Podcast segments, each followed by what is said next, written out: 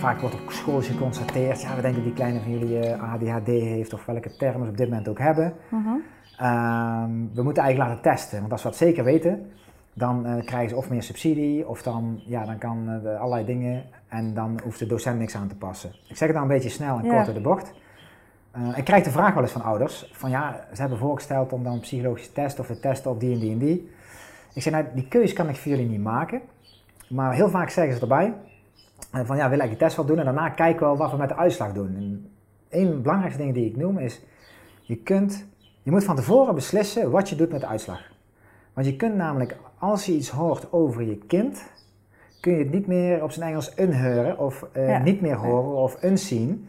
Eh, en sterker nog, op het moment dat je gehoord hebt dat je kind zeg maar, op dat gebiedje wat langzamer is, en je gaat met die bril naar je kind kijken, dan ga je heel veel punten, ja dat klopt eigenlijk wel, ja dat klopt eigenlijk wel.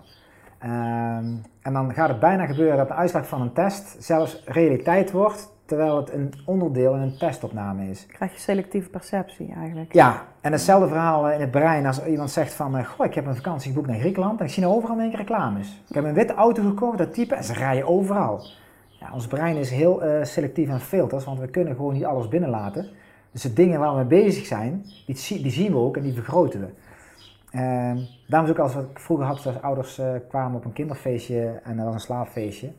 En ik kreeg een heel lijst wat kinderen. Dan zei ik, ik zeg, luister eens, zijn nog levensbedreigende dingen? Nee, dan hoef ik de rest niet te weten. Dat hij gevoelig is voor, eh, eh, een, een- of dat hij liever een lampje aan heeft, of dat hij die knuffel vast moet houden. Ik zeg, Alles wat ik weet, ga ik op letten, ga ik het vergroten.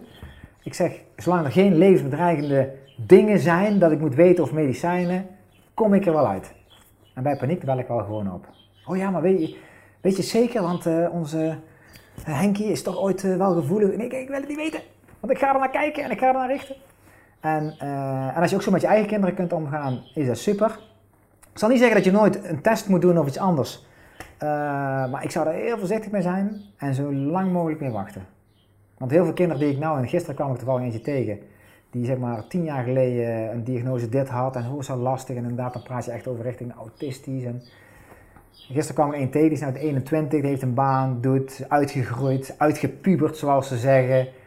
Ja, gewoon een goede vent. Ehm, die testen die, die hebben het niet voor hem gewerkt in die zin. En eh, hij heeft meer moeten werken om van dat stempeltje af te, te komen. komen, dan dat het hem eh, een, een betere omgeving. eh, kijk, wat je ooit hebt als, als kinderen dyslectisch zijn, en ze krijgen extra tijd met het tentamen, dan denk je, ja, wacht even, dat, dat draagt bij. Ja.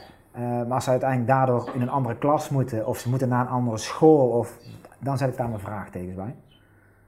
Dus ik zou voorzichtig zijn. Gebeurt dat eh, ook, dat kinderen met dyslexie gewoon een andere school moeten dan? Nee, dyslexie niet. Maar op het moment dat, dat jouw kind eh, met Asperger... ge- Oh, zo, dan ja. denk ik, ja, dan wordt al... En als dan de juffrouw het weet en die vindt het zelf wel spannend op school... dan heb je kans. Dus ja, maar ik kan er ook niks aan doen. En ik kan met uw kind eigenlijk niks. En misschien, we hebben al gekeken... maar die school is daar speciaal op ingericht. En, eh, Ja, dan gaat de juffrouw ook met zo'n blik kijken. Van, ja, dan gaan we allemaal zo kijken. Hè? Dan Ja. worden we zenuwachtig en dan gaan we meteen denken, oh, we moeten naar de toekomst. En eh, er zijn gewoon fases in een leeftijd van, of in een, een ontwikkeling van een kind, dat je denkt van, oh, gaat er wel de goede kant op. En dan kijk je een half jaar later en denk je, waar hebben we in godsnaam druk over gemaakt? Dan kom je eigenlijk weer een beetje een stukje op van dat kinderen een bepaalde leeftijd gewoon slecht eten. Ja. Ja, en dan eten ze toch niet? Ja, maar dat kan niet dadelijk, nee, ze verhongeren niet. Er is geen één mens, kind, die uiteindelijk toch niet dat eten pakt eh, en, en dan verhongert en doet. En, eh, alleen wij stoppen ze vaak zo vol en ze krijgen hier nog eten en op school en naar thuis komen. En in verhouding doen ze veel minder dan eh, 20 jaar geleden. Dus dat is gewoon. Ja. Maar een kind wat gewoon trek heeft, die eet. En eten is een perfect dwangmiddel om ouders in de stress te krijgen. Dus Ja. daar kun je heel veel macht mee uitoefenen. Op alle vlakken. En dan niet te praten over eh, opa's en oma's die in paniek zijn als het dan een keer niet eet of doet. Dus met, met eh, de eetstrategie zal ik misschien nou maar zo benoemen, kan een, een heel klein hummeltje een heel gezin, familie eh, wekenlang bezighouden.